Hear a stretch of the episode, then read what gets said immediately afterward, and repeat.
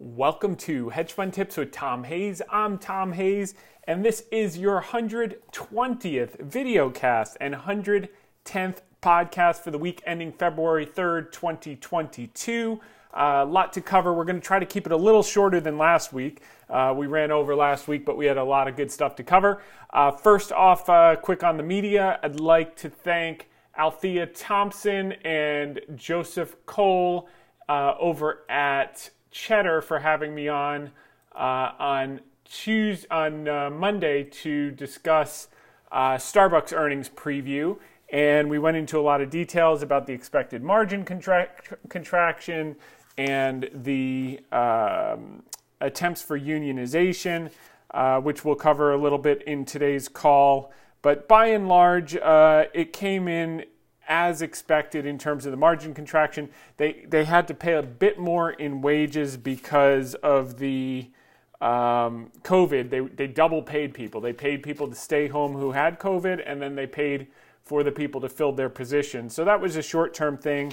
The stock held up very nicely. I think a lot of the bad news was priced in. As far as the unions go, um, you know, right now it, they've got two stores unionized out of. Uh, uh, 9,000 or so in the US, and 1.2% or so of uh, food service is uh, workers at food and drinking outlets were members of unions. That's far below the private sector at 6.3. And that speaks to the reasons we discussed last week in one of the Ask Me Anything questions is that unions work best for areas where it takes a long time to develop a skill, whether it's acting or um, you know pipe fitting, construction, HVAC, uh, those type of things. Where plumbing, there's there's long apprenticeships, teaching, uh, etc. Whereas in the food service industry, the turnover is so high, it's tough to get traction and organize. Plus, they have to negotiate on a store by store basis,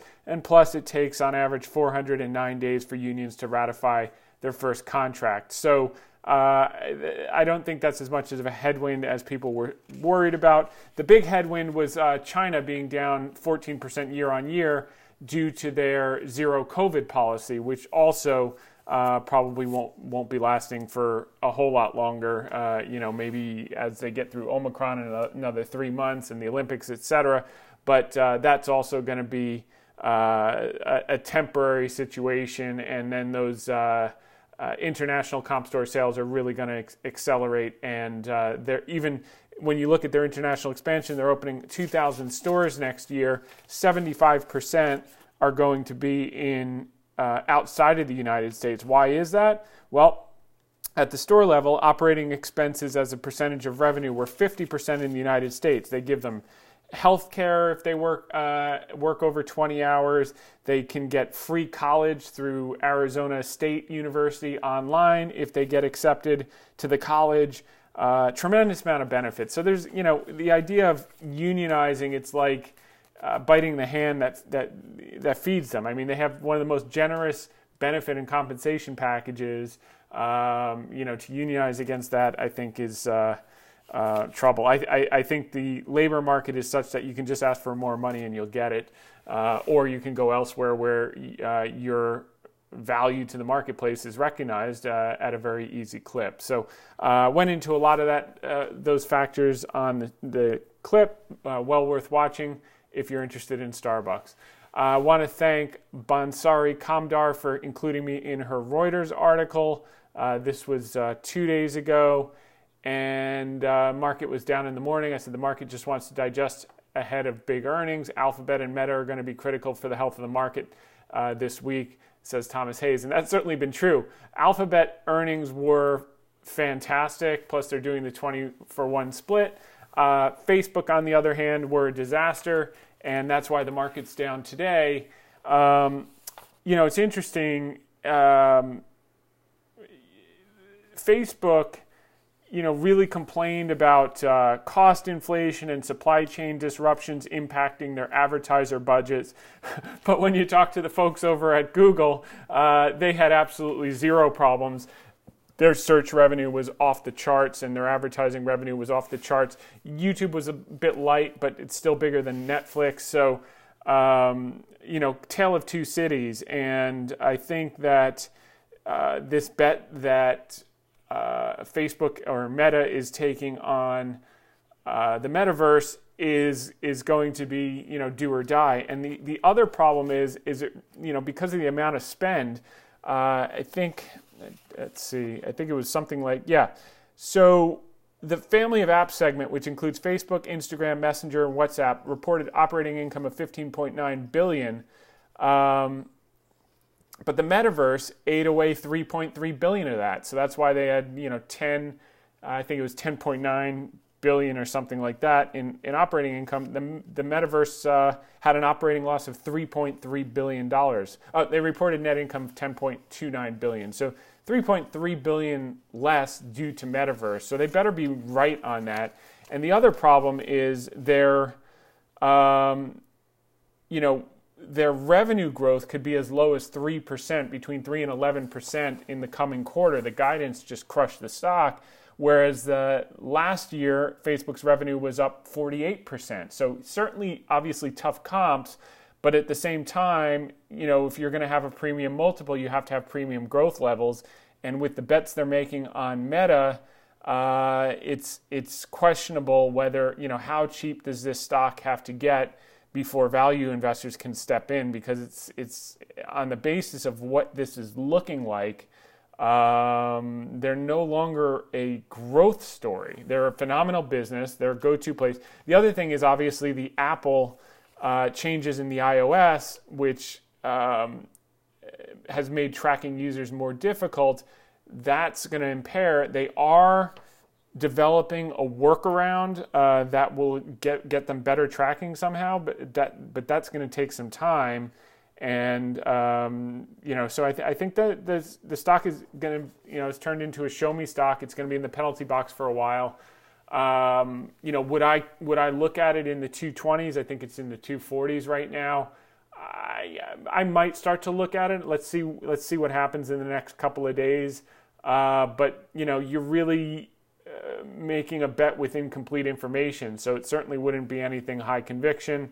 Um, and uh, I might be more inclined to just let, see how it uh, plays out o- over the coming weeks and, and see how the street starts to interpret it. They also complained about TikTok, you know, taking share and growing much faster, uh, etc. Um, you know, on the one hand, this stuff all looks bad. On the other hand, you know, they've been successful in taking the attention off of them about the, you know, the reported uh, bad things that Facebook Facebook does to users and et cetera, and the crackdown from the government. So, I mean, this is as good a time as any to have changed their name, changed their focus. It's like a magician creating a new illusion uh, and kitchen sinking the quarter with all these expenses from Meta to make it look like, well, you know, we're not a monopoly. Our businesses are eroding. TikTok's st- stealing our share. Um, you know, we're not making any money on Meta. Leave us alone. And I think that's a clever strategy. So on the one hand, it could just be a kitchen sink type of scenario while the attention is on them. On the other hand, their businesses could be eroding. I mean, they had negative uh, user growth, modest negative user growth. I mean, keep in mind uh, they have uh, 1.93 billion daily active users and 2.91 billion monthly active users. So at some point, the law of large numbers had to kick in. And then also, people are obviously shifting from doing uh, digital stuff to doing real life stuff with uh, the whole pandemic. So that could uh, effectively toggle back and forth. So it's interesting, but I think it's not interesting yet. Um, and it goes to show that uh, you know this is going to be an environment for stock pickers when you can have a Google do so exceptionally well and a Facebook uh, do so terribly and surprise to the downside. Uh, Amazon will be a good look tonight. Uh, that's more of a stable business. My guess is that'll be more of a Starbucks story where labor costs were too high and the market will be a little upset about that. But like Starbucks, they'll raise the price of coffee, they'll raise the price of Prime, uh, and um, and I think it's largely short term and, and paying people while they're out, while they have COVID, and then double paying for the same shifts.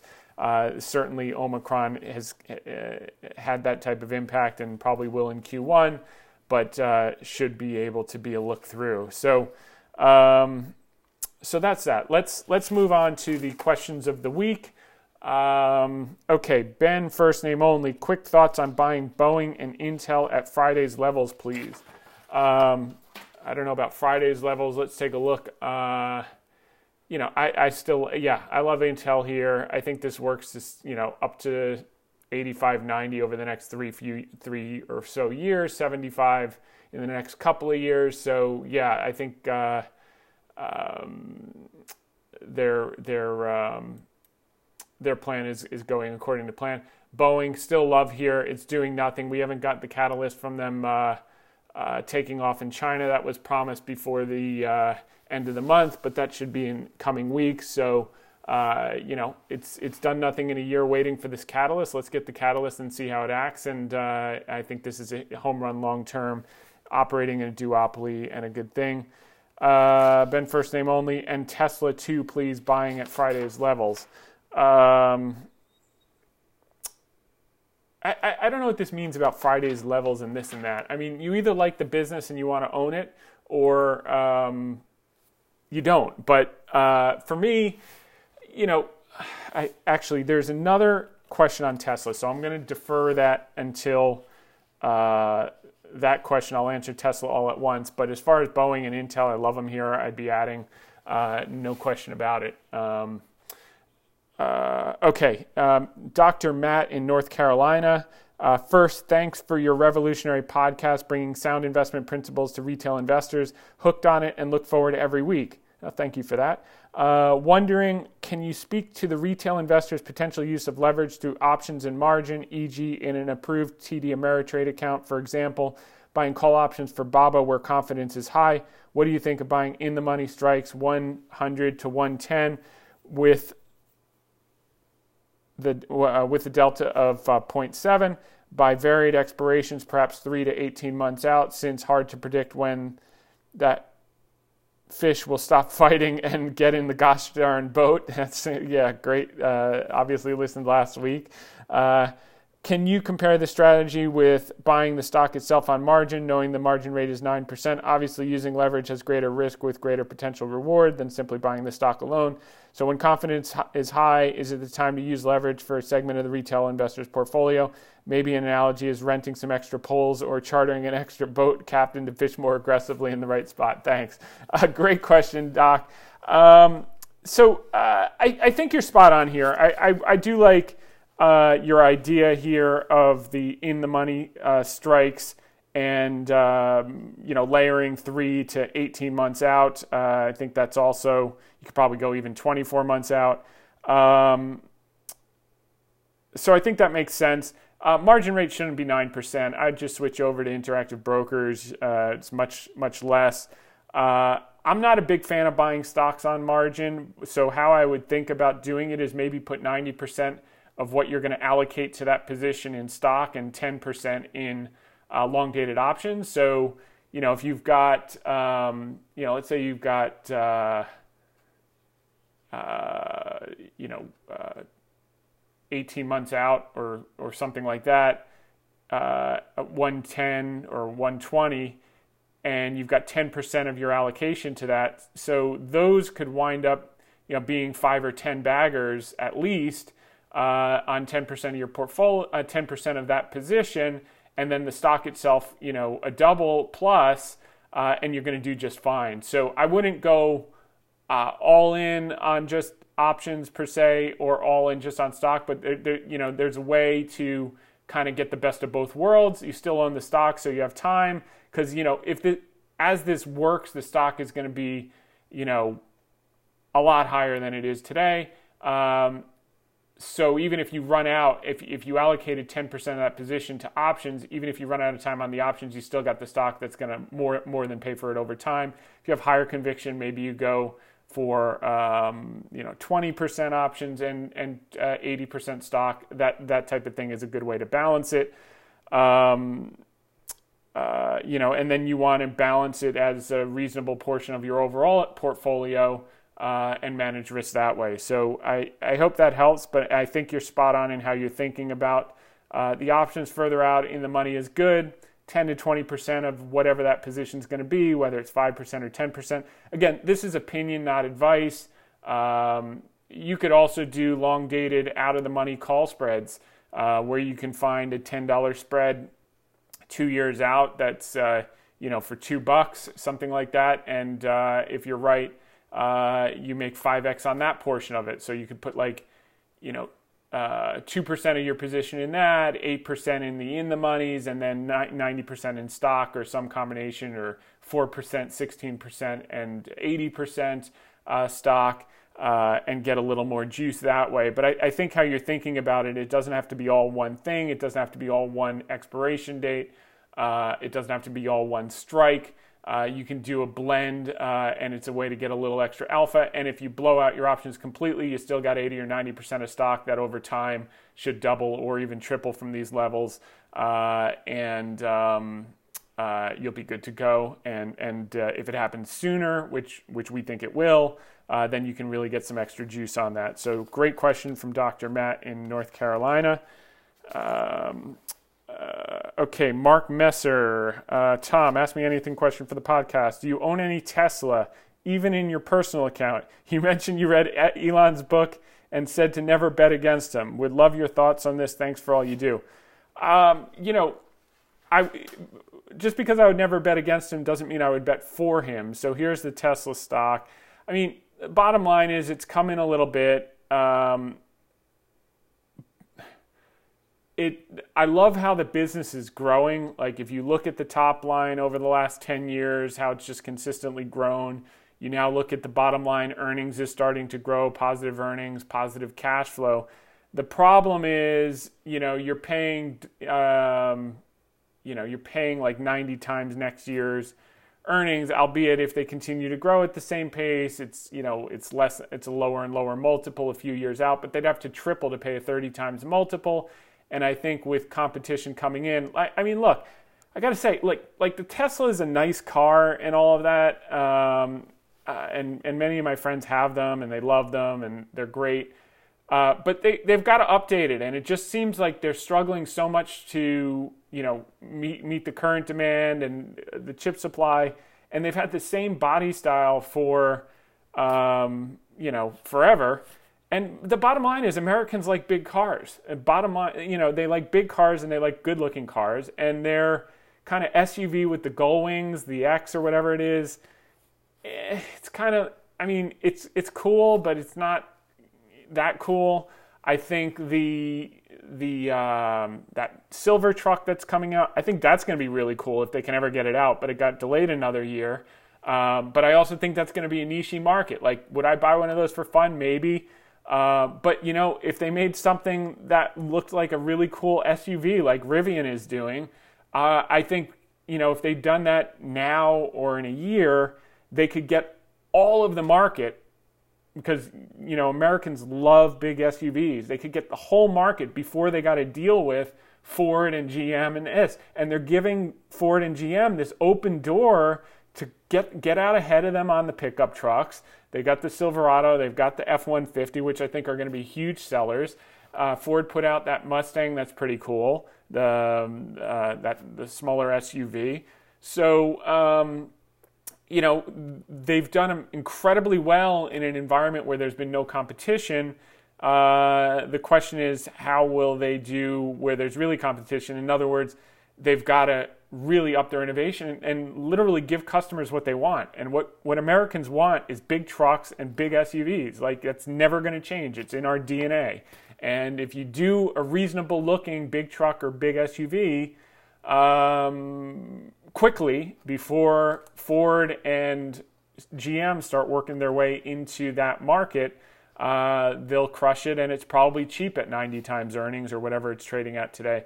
Uh, but for me, um, you know, certainly would never bet against him, but I, this this for me is too rich. It's a lot of the the the positives that are to come are already priced in. You know, if the business is two times what it is today, uh, the stock is you know probably still fully valued. So um, doesn't mean it can't go higher. It doesn't mean it's not going to trade up to new highs in the next few months. It's just You know, it's like look, it's like all these other stocks. You know, you know, Peloton fell from whatever 100 times sales to 80 times sales. Was that the bottom? No. Was 40 times sales the bottom? No. Was 30 times sales the bottom? No. Was 20 times sales the bottom? No. So um, I think you just have to.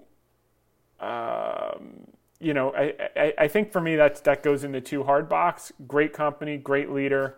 Uh, price is what you pay, value is what you get. I just don't see the value there at these prices, but I can see, you know, technically what you all are probably looking at. This thing's going to bounce up. Yeah, maybe it will. I, I, could care less. I'm not going to participate. Um, okay. Uh, Jordan H. in the UK, long-time listener, second time question asker. I hope you are well and want to start by saying thank you for the podcast. Your opinion, not advice. That's correct. Go to hedgefundtips.com, click on terms. This is opinion, not advice. I don't know what your financial situations are. I'm just sharing what I would do uh, based on the questions that you're asking personally, but my situation is a lot different than yours. Talk to your financial advisor before doing anything. I have two quick questions for your next podcast. How does uh, BTEK, iShares NASDAQ US Biotech ETF, compare with your own biotech additions in recent weeks? Do you think this is an adequate pick for a British investor? I think that one mirrors the IBB. That's, that's perfectly fine. Uh, and number two, we've had the 10% dip in the S&P in early 2022, exactly underline uh, bold as you predicted. Thank you very much. Uh, how many more do you think we could potentially see this year, and what methods do you use to gauge when they might occur? Um,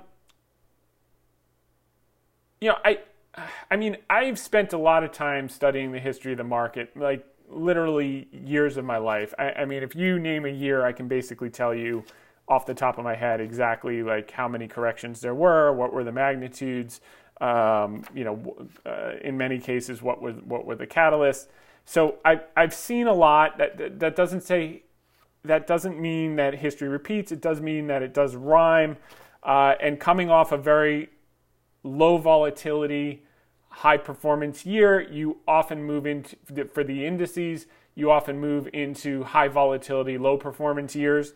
Uh, and I think that's exactly what we're in in terms of the general indices, which I covered a little bit in this article article of the week. Uh, my my best suggestion is um, uh, my guess is we're going to get one or two more of these type of uh, um, uh, hair razor type of corrections. You know the eight to ten percent plus variety on the S and P. Uh, and there'll just be opportunities to uh, to to participate. But but we're not really interested in what's happening in the indices. We're looking for dislocation in particular stocks, in particular uh, sectors, and we want to jump on that uh, largely irrespective of what's happening in, in the general indices. Uh, okay, Ben, first name only again. Uh, Tom, what are your thoughts on Northrop Grumman? Also, uh, does pre and post market 4 to 9:30 a.m. and 4 to 8 p.m. stock and ETF activity trigger stops? Um, okay, Northrop Grumman, I love. Uh, I'd buy on the pullback here. Uh, uh, personally, I think this thing is going to work a lot higher over the next two years. Same with Lockheed, same with Boeing, same with the whole group. Uh, it only triggers stops if you have your stops set to include after hours.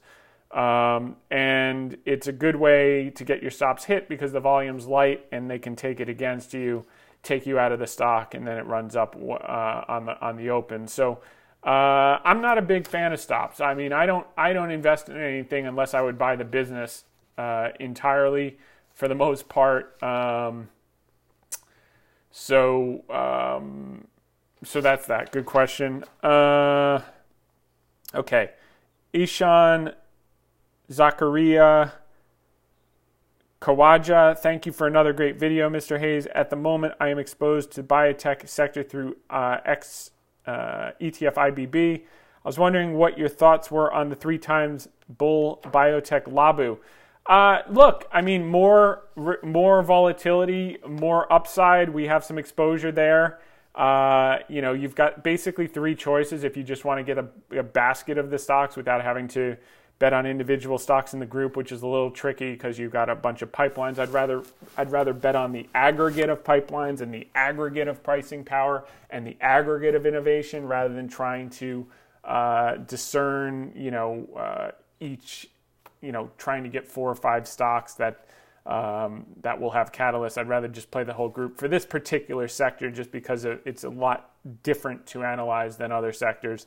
Um, so yeah, it's just higher risk. So again, it all comes down to position sizing, and um, you know, more or less any position we ever put put on, we we have to assume that if it went to zero, would we live another day? Uh, whether that's options or stock, uh, and do we have enough uh, uncorrelated uh, positions in the portfolio to make up for it over time? And the answer is yes. And then if uh, and then if you still like the thesis, then you can do it.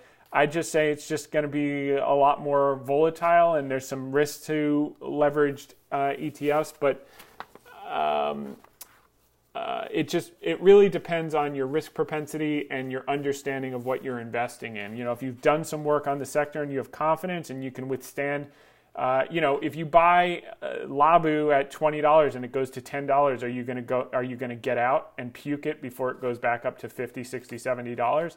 If so, then you know, uh, do not do that. Just do XBI or IBB because these things they whip around and they will they'll take your head off if you don't if you don't understand the the volatility that you should expect.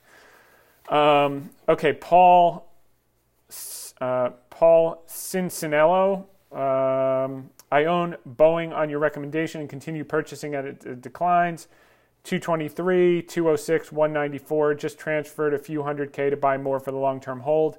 Does Boeing have any risk of another competitor besides Airbus? Can the Chinese manufacture airplanes? Thanks for all you advise uh, or opinion. Uh, Paul Cincinello. Paul, uh, I'm buying right alongside you. I think since you uh, wrote that 193 was last week, I think it's up to 208 this week. So uh, the answer is yes. We're, we continue to add opportunistically as we can. There are some catalysts on the time horizon, but uh, over the long term, it's a duopoly. Are the Chinese trying to manufacture their own planes and plane engines? Yes. Will they eventually? Yes. Um, however, um, I don't think they're going to be the same quality uh, as uh, GE and Boeing if and when they can ever actually uh, get them get them off the ground, uh, pun intended. So uh, I would say that if a duopoly turned into an oligopoly, the demand is still going to be extraordinary for the next 10 years, uh, and there's a beachhead. So. Um, that's something certainly that could be in the back of your mind, but not something that's imminent. It's like buying a bank and and people saying, "Well, DeFi is going to take away all the banks. Okay, but it's not going to happen right away, uh, and if it ever happens, and more likely than not, it doesn't. Okay, uh, Warren Buffett quote of the day Most people get interested in stocks when everyone else is. The time to get interested is when no one else is. You can't buy what is popular and do well. And I think a lot of newer investors found that out for the first time last year. Um, with uh, with many of the uh, innovation type stocks that have now been cut in half, and if not 75 or 80 percent. And out of the ashes, the phoenix will arise. There will be a handful of those hundreds of stocks uh, that are now down, you know, 70, 80 percent that uh, go on to be great businesses uh, 10 years from now. But uh, but it's going to be a long slog.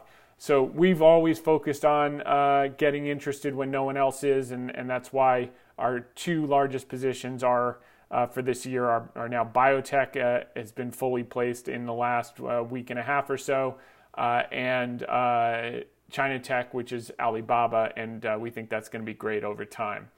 So a couple quick things about the market. this was from Fundstrat Tom Lee. buckle up, violent upside for the S&P lays ahead. New highs, sentiment is so bad it's good. and I covered a little bit of this on the Claman Countdown last week uh, before this note was published, but um, it shows that when the AAII sentiment survey, which we cover every week, my, the bulls minus bears uh, hits these levels, which it hit 21. The, the uh, bullish percent hit 21% last week. If you remember in my note, I said this is an extreme, usually near inflection points. The S&P is up six and a half percent in the last five days.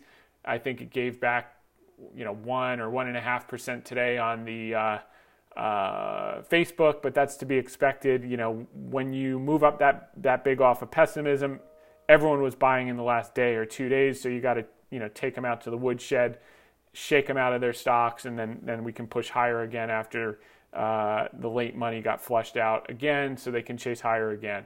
It's just the way the market works. I, I have no idea, but it's just years of observation. So. Um, so what, looking one month out, the average is uh, 8.4%. Three months out, the average is uh, 13.8%. Six months, 19%. I wouldn't bet on that this year.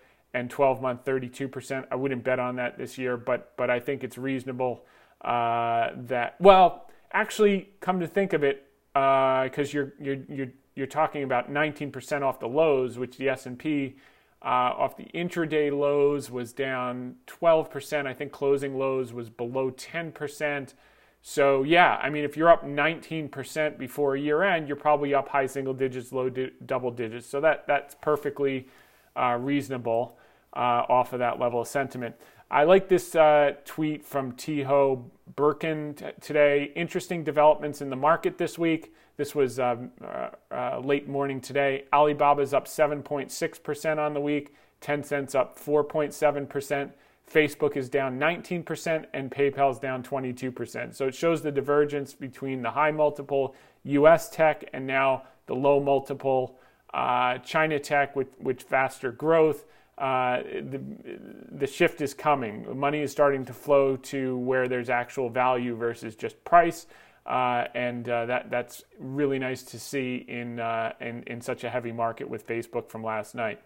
Um, okay, the January barometer. Here's Ryan Detrick. Good news is the January barometer has been broken lately. It used to say, "As goes January, so goes the year." In fact, uh, but that's not been the case. In nine of the past 10 times, stocks were down in January. The final 11 months were higher, some by a lot, like last year.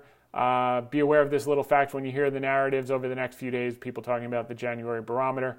Uh, on average, uh, 11 months out, the market's up 13.1%. So that's good to see since 2009. Uh, the GOAT retired this year, uh, greatest of all time. I remember we were down in Tampa last year for a swim meet. We're driving out of the uh, airport to the hotel, and I'm thinking, uh, and I'm looking, I'm like, we're going to be literally watching the Super Bowl from five minutes away from the stadium from a little TV. This is absolutely crazy. This could be Tom Brady's last Super Bowl. We're going. We got the tickets last minute, and uh, and I thought it might be historic if it was his last ever, and it turned out to be we had a wonderful time and uh, just so lucky and grateful to have experienced that to see him get his last ring as a player he might wind up with a few more as a coach or an owner we'll see uh, okay moving on value stocks just had their best month since the peak of uh, 20 the 2001 dot-com bubble and there's still more upside says bank of america um, and what they show here is uh, a table annual relative growth versus value total returns for Russell Large Cap. So you can see this period here from 2014 to 2020 um, where growth just had this aberrational outperformance relative to value, uh, whereas 2001 to 2007, uh, this is when value outperformed. And historically, and then you see, you know, 90, uh, 98 and 99 where growth outperformed for a couple of years. But on balance, if you add all these up, value is generally outperformed over time. Um, now, that is interesting, but uh, there was another note out here. Value stocks are outperforming growth, but not likely, likely not for much longer. Here's why. And you know, some of these tech stocks have gotten beaten down so much that it's kind of interesting. So what they're saying in this article here is in aggregate, analysts expect earnings per share for the value fund. Uh, that, okay, so they're looking at the value index, S&P value, 500 value index VOOV versus the S&P 500 growth index VOOG. They're expecting uh, earnings per share in the value fund to grow 10.5% for calendar year 2022, uh, uh, which is better than the growth index is supposed to grow 7%. So it's natural that value would outperform, but they've put in, they've clocked a lot of that outperformance already in January. So, uh, which is why we lightened up on some some energy and some banks to put it into uh, sectors that uh, we think can um, rise a lot more in a much shorter period of time, like biotech and like others. That's so the the bet is not that energy and banks stop going up. The bet is that things like biotech go up a lot more and a lot more quickly. Uh, versus hanging around for another five or ten percent for 12 months in in energy and certain banks and that type of thing. Uh, although we kept some of each of those, uh, it's it's much smaller than it was uh, a week or a week and a half ago. Um, okay, the other point that they make here is that uh, value looks less and less like a coiled spring at this point. For now, we still favor value, but continue to stress this as a tactical opportunity as rotation risk back toward more growth oriented laggards increases on the heels of the valuation set. So they, talk about basically the correction in January, which was meaningful. I mean, uh, uh, it was down 18% intraday for the NASDAQ last Monday. Um, and then the Citigroup strategist noted on Tuesday evening, our tactically positive, our tactically positive strategy views on value as the trade becomes increasingly consensus. So they're starting to acknowledge, like, hey, you know, this is super crowded, like we covered with the Bank of America Global Fund Manager survey the last two weeks. Like, you know, the uh, overweight to tech was the lowest since December 2008, and the overweight to commodities was at historic highs. I don't want to be in that crowded of a boat on either side.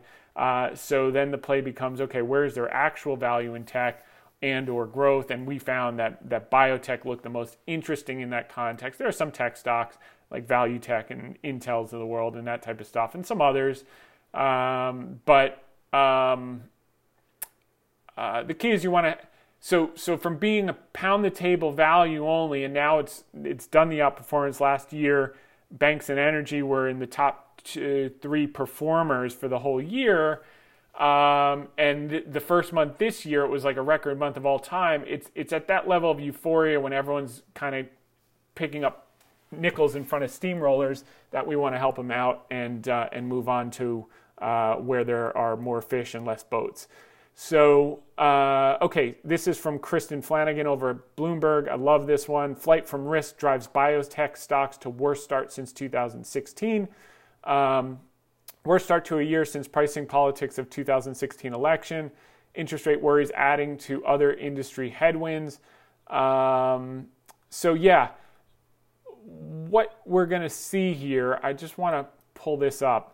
I did the XBI ETF top 30 holdings this week. We had done the IBB a couple of weeks ago, and the conclusion was similar. I think the IBB, let's see, the IBB earnings power was flat. It was revised up. So the top 30 weights, 30 weights of the IBB uh, cumulative earnings power was revised up by. Uh, 14 thousandths of a percent. So it was basically flat in 60 days while the ETF got crushed.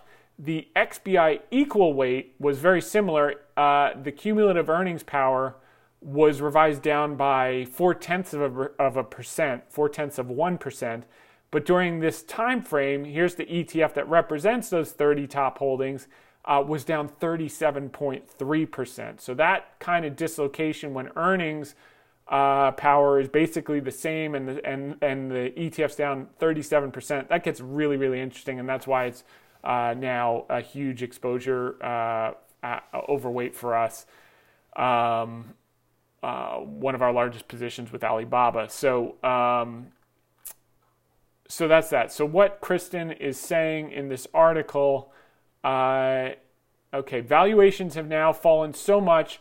There are about 100 biotech companies whose cash stockpiles exceed their stock market values. So if you were to liquidate them, you would get, uh, well, you'd get a lot more because you'd get the IP and you'd get uh, any of the assets. But just the cash on their balance sheet is more than the price that they're trading at in the stock market. That's a margin of safety. So, um, so that's according to Truist, indicating that investors are deeply discounting the outlook for growth. You think? So they've given no credit to the intellectual property, no credit to the uh, ongoing sales of, of their drugs, no credit to their pipeline, no credit to their buildings or assets, no credit to their people, no credit to their R&D, no credit to their patents. Uh, they're trading below cash. I mean, that is rare.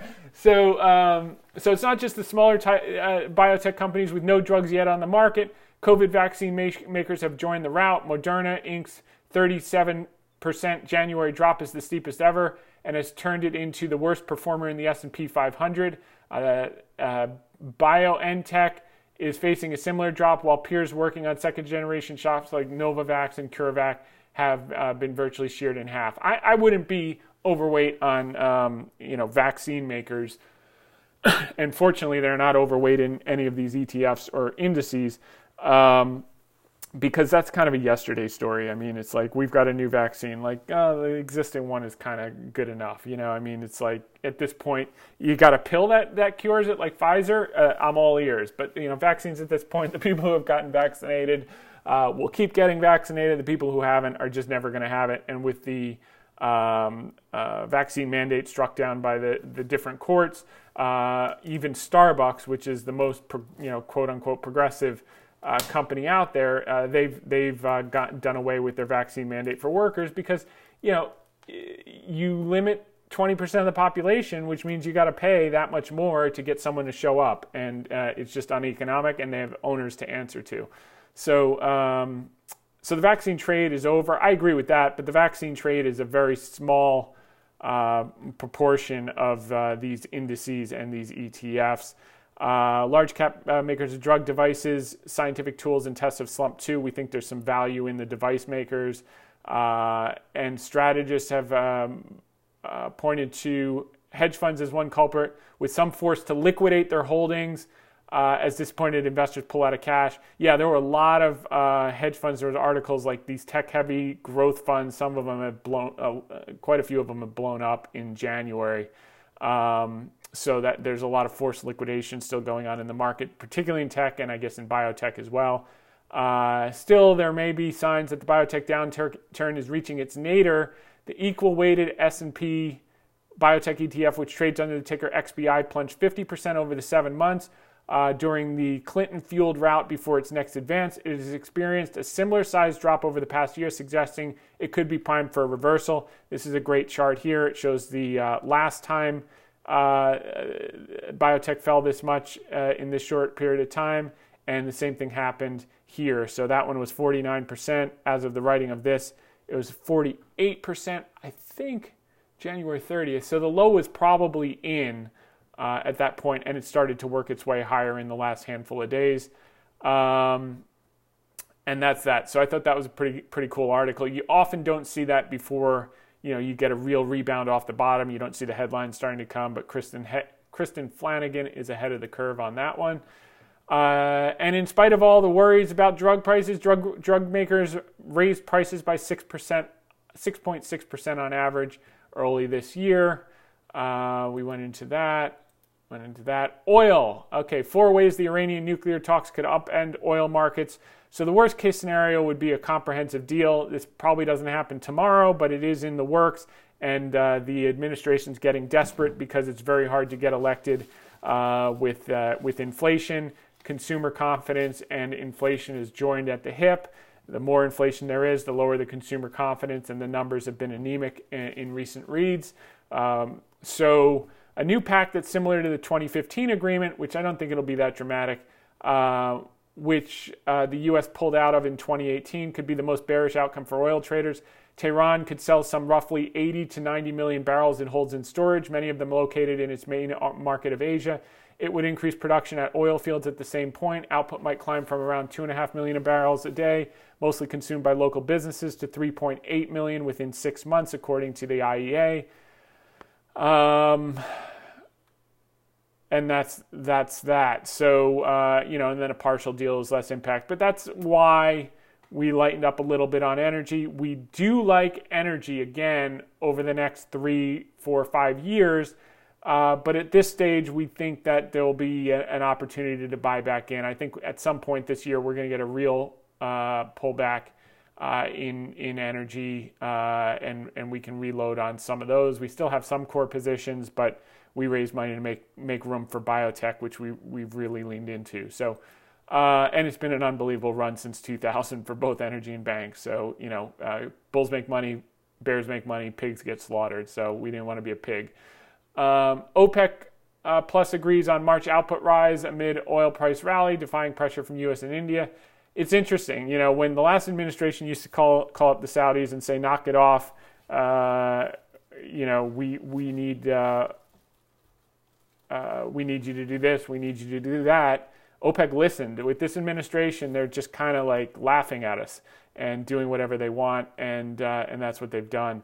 I think there is some real hesitation because obviously oil went negative, so they have memories of that. They don't want to ramp up too quickly, but um, it's just a different relationship altogether, and um, and that's OPEC. Uh, okay, the energy sector surged nearly 19% in January as we were lightening up uh, out of it on that strength. Here's what history says about returns following the only other five months it's risen at least 15%. So it shows in this table what happens the last five times it rose 15% in a month. Um, in 2005, it was down. One month later, the sector was down uh, 3.6%. Two months later, 8.8%. Three months later, 7.7. Um, and then even in the others where it was positive, it was really weak, with the exception of November 30th, 2020, but that was a rare situation because it was coming off of negative prices. So naturally, you know, if you're crashing, you know, 80 some odd percent, and you know, small rise is like a big number. So if you take out uh, 2020, uh, you're going to find that these are really anemic returns, and this really skews it. I mean, five percent three months out. Even so, uh, let's just assume we keep that 2020 in. 5.6% three months out is not that attractive. We want to be in other things that can move very fast, uh, much faster, and, and generate much bigger returns. In other words, we don't want to stick around to pick up the last few pennies in front of the steamroller. So uh, there's a high probability it could be negative, but even if it, it plows up, it's going to do so at a much slower pace because we participated when the gains were the biggest in the shortest amount of time, uh, and we'll leave the last few pennies for someone else. So um, in the short term, and then if we get a hard pullback, we'll probably reload for another run. Uh, Qatar seals Boeing freighter deal with surprise 737 order. So they're getting the orders. They have that new plane, the 777X for freighters, uh, and they, they they ordered 34 of them. They threw in another of the 25 of the uh, 737 Max, which no one expected. Uh, the demand is going to be off the charts. Uh, it's just uh, the, the short term catalyst is getting off the ground in China, which hopefully is any day. It should have been three days ago. So uh, when that happens and the orders start flowing in, people will get interested in, in Boeing again, and I think it could go 270, 300 pretty quickly. Um, China and Japan are Citi's top picks for Asia markets, so sentiment is changing. Um, more and more people are looking at emerging markets and China on relative valuations. And I think the heat is on for Xi Jinping going into the National Congress, which we've talked about many times. Uh, legendary investor George Soros put out a note says China's real estate crisis is a major threat to Xi Jinping's grip on power. Uh, and you don't want to have a loose grip on power going into that transition meeting.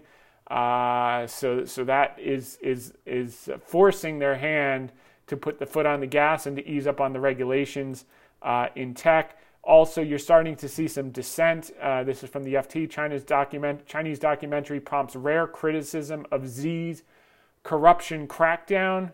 Um, and then this third article from the Wall Street Journal to achieve common prosperity, Xi Jinping seeks to scale China's three big mountains. So, what does that mean? He's cracking down on three things. He wants to make education less expensive. He certainly did that last summer by shutting down the whole industry. Uh, but the kids won't be as smart because they won't have the uh, education that uh, they were getting from from the tutors. But uh, that's fine. Uh, healthcare, he wants to bring those costs down. We have no real exposure with Alibaba and housing. He, who wants to bring that down. We don't have any exposure. So uh, I like that the focus has changed to these three things where uh, that are causing people to not to want to have kids. And and now they realize that in order for um, them to grow and to have a strong year into the National Congress, they need tech and they seem to have kind of uh, you know eased up on on the uh, the crackdown is in the rearview mirror. Uh, emerging markets took a beating last year. Now they could be the smart play institutional investor. This is just another relative valuation argument.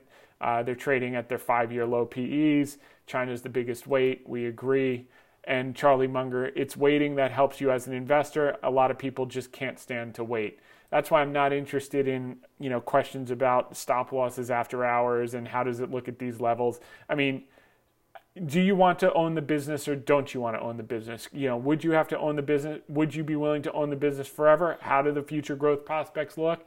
Do you look at some short-term technical indicators? Yeah, you want to get the better price if you can get the better price, but um, you know, understand value. Now, price is less important than value over the long term. I mean, Tesla has value, just not at this price. In in my world, you know, it, it could certainly double and triple from here, but I think there are some other you know headwinds, and and then the valuation becomes an issue. Uh, etc. UPS had great earnings, which shows some nice health in the economy. Alphabet uh, crushed it, and Meta, uh, SHIT, the bed. Uh, okay, Joe Manchin gave a fresh hint on what he wants from a skinny Build Back Better program. Just fix the tax code. So he wants corporate and individual taxes to go up. The problem is, is Kyrsten Sinema over in Arizona gets it, uh, and she understands the Republicans in her state, uh, which has become a purplish state, and she's uh, int- objecting to raising any corporate or individual tax rates. So uh, the idea of getting these mini bills through is uh, looking less and less as time ticks away. And I don't think the inflation numbers are going to come down quick enough for them to have the time to do these mini bills. Um, you know, the last thing they want to do is spe- pass a big spending bill uh, with inflation expectations where they are in, a fragile type of environment, uh, with the Fed having to make major, major decisions. So I think uh, the probability of anything major happening this year is slim. Uh, and uh, that's uh, on account of um, two independent thinkers in our Senate, which we could use quite a few more independent thinkers moving forward. Uh, wages will be the key in January's Omicron hit j- jobs report. Here's what to watch.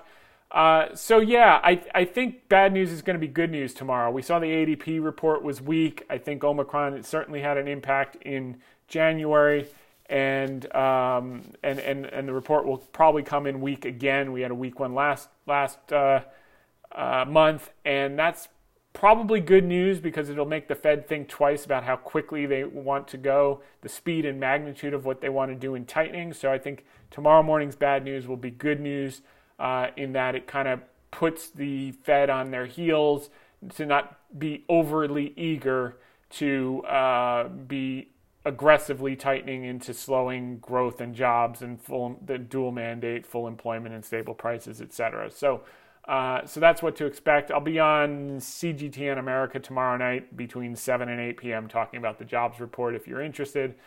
Uh, and the article of the week. So, what happens next? Um, last Tuesday on the Claman Countdown, I laid down laid out three key reasons. I believe the worst of the January correction was in the rearview mirror in the near term. Uh, this was the exact point at which I was on. Liz was like, "Are you sure about that?" Uh, and I, you know, I talked to the uh, the VIX being elevated at 38. The uh, uh, put call was at 126, uh, and the AAII sentiment, which we covered earlier in this call, being at an extreme that was usually around inflection. So while it looks obvious now, it was not an easy call to make in real time. The sector we mentioned we were leaning into is biotech. We've covered that already today, so we can skip right through that. Uh, expensive coffee is still cool. We covered that. Uh, the Cheddar interview. You can actually click on that if you're interested in Starbucks. Uh, there's a lot of good information uh, packed into that interview. Uh, that was great. Thanks to Ali Thompson. And then half glass full with the unfettered 6.6% uh, S&P rebound in the past week, it would be entirely predictable to have some short-term digestion of an aggressive move off the lows. We wrote this last night. We are getting that uh, consolidation today. Uh, writing this on Wednesday night after Facebook just missed on the bottom line and issued weak guidance, it may be just the catalyst to scare some out of their recently purchased positions in the next day or two. Looking at the top holdings of the S&P 500, uh, Meta is a top 10, but they're only 1.97%. So we'll see how uh, Amazon does tonight. Uh, what's Amazon's weight? Amazon's a much bigger weighting, 3.38%, both how it uh, reports and then how it responds after the call. And then um, overall, we think. Uh, overall, however, we think the markets can work higher ahead of the March Fed meeting. The jobs report may come in weak on Friday. We saw indications of that in the ADP report leading market participants to reevaluate how hawkish the Fed will be given the short term impact of the virus. In other words, bad news jobs will be good news. Uh, Fed slows tightening pace or balance sheet runoff pace. Uh, we saw the same consumer weakness with Delta this past fall. Spoiler alert, they will recover. The consumer loves to spend money, they just don't like to go out and get sick. So, uh, this is what happened with Delta on lodge, lodging, travel, and other entertainment. The same thing's happening with Omicron, and it's likely we're going to see the exact same type of rebound in coming months. Um, particularly moving into you know nicer weather in the Northeast as well, it will be helpful uh, in accelerating that. Short-term indicators are also signaling that any heavy trading in Facebook impacting the overall market indices should be contained to a few sessions. So we got our first one today, but if you look at this PMO by all, it's down at the zero level. Just trace it back. This is usually where you want to be a buyer, not a seller buyer, not a seller on the PMO by SPX. On the bullish percent SPX, these are levels you want to be buyer, not seller. And the VIX is still rolling over. It probably spiked up a bit today, but that's just how it works its way down. Two key driving factors are still present in the market. Earnings continue to hold up, although estimates are not improving as quickly as we would like to see. Uh, they're still at 223.94 for this year. Liquidity is still abundant. Taper will run through March. In the meantime, they're still adding liquidity. They're adding to the balance sheet through the end of March. That will change, but it hasn't changed yet. Here's the balance sheet. And on the shorter term general market, the AAII sentiment is still, uh, there's still a lot of fear in the market at 26.5% bullish and 43.7% bearish. It's come a little off the boil from last week, but again, nowhere near uh, uh, any type of confidence or euphoria. That's where you want to be this is where you these are the kind of environments where you want to be more looking what to add versus uh, what to get out of. Cnn fear and greed index same thing still at 36 it's probably lower today. Um, and then the national association of active investment managers got down to 53% so any uh, strength that comes back after these few chop sessions uh, they'll have to chase back up. So uh, so i think fundstrat's thing about violent to the upside and possibly new highs is not unrealistic. Uh, he's always bullish, of course, but uh, I, I, think it's uh, I think there's something to be said for that. So, as we said multiple times in our weekly podcast video cast late last year and early this year, 2020 would be much different than 2021. We'd have higher volatility, three, three to 5% pullbacks of 2021 would become 8 to 10% plus corrections in 2022, and lower returns uh, high single digit to low double digits in 2022. So far, that has held to be true. With the excess crowding into indexing in the past decade, there has to be a time when the quote crowded trade punishes its adherence. I think 2022 sets up well to be that time. General indexers will find 2022 very unsatisfying as they grind sideways with increasing volatility for nothing more than average returns at the end of the year opportunistic stock pickers that can pick stocks and sectors in distress and be patient will be amply rewarded and may see some of the highest returns of their career. Time will tell. So, um, so that's that. A uh, couple quick things. Uh, you know, earnings on balance have been good. Obviously, you know, uh, Facebook was a bad surprise, but there were more good surprises than bad surprises. Alphabet, Exxon, uh, uh, et cetera, quite a few others throughout the week. And then economic data um, Chicago PMI on Monday, better than expected. Uh, manufacturing PMI was better than expected. ISM uh, manufacturing PMI beat expectations, still in expansion at 57.6. So that's good. Uh, the JOLTS, there's still 10.9 million jobs out there. Uh, crude oil inventory is still a draw of 1 million barrels uh, versus 1.5 million build expectations. And then here's where we saw the um, let's see, where were the ADP numbers? Uh, uh, uh, okay, so they were negative 301,000 versus positive 207,000 expectations. That's part of the reason we think tomorrow is going to be miss expectations, which will be good for the market. Uh, put the uh, Fed uh, on a leash. And then um, the continuing claims uh, came in higher than expected. That's uh, not good. Initial jobless claims were a little better than expected. So we'll see. We'll be back next week, same time, same place. We got it in under an hour this week. Happy about that. Thanks for listening in. Make it a great one. Bye for now.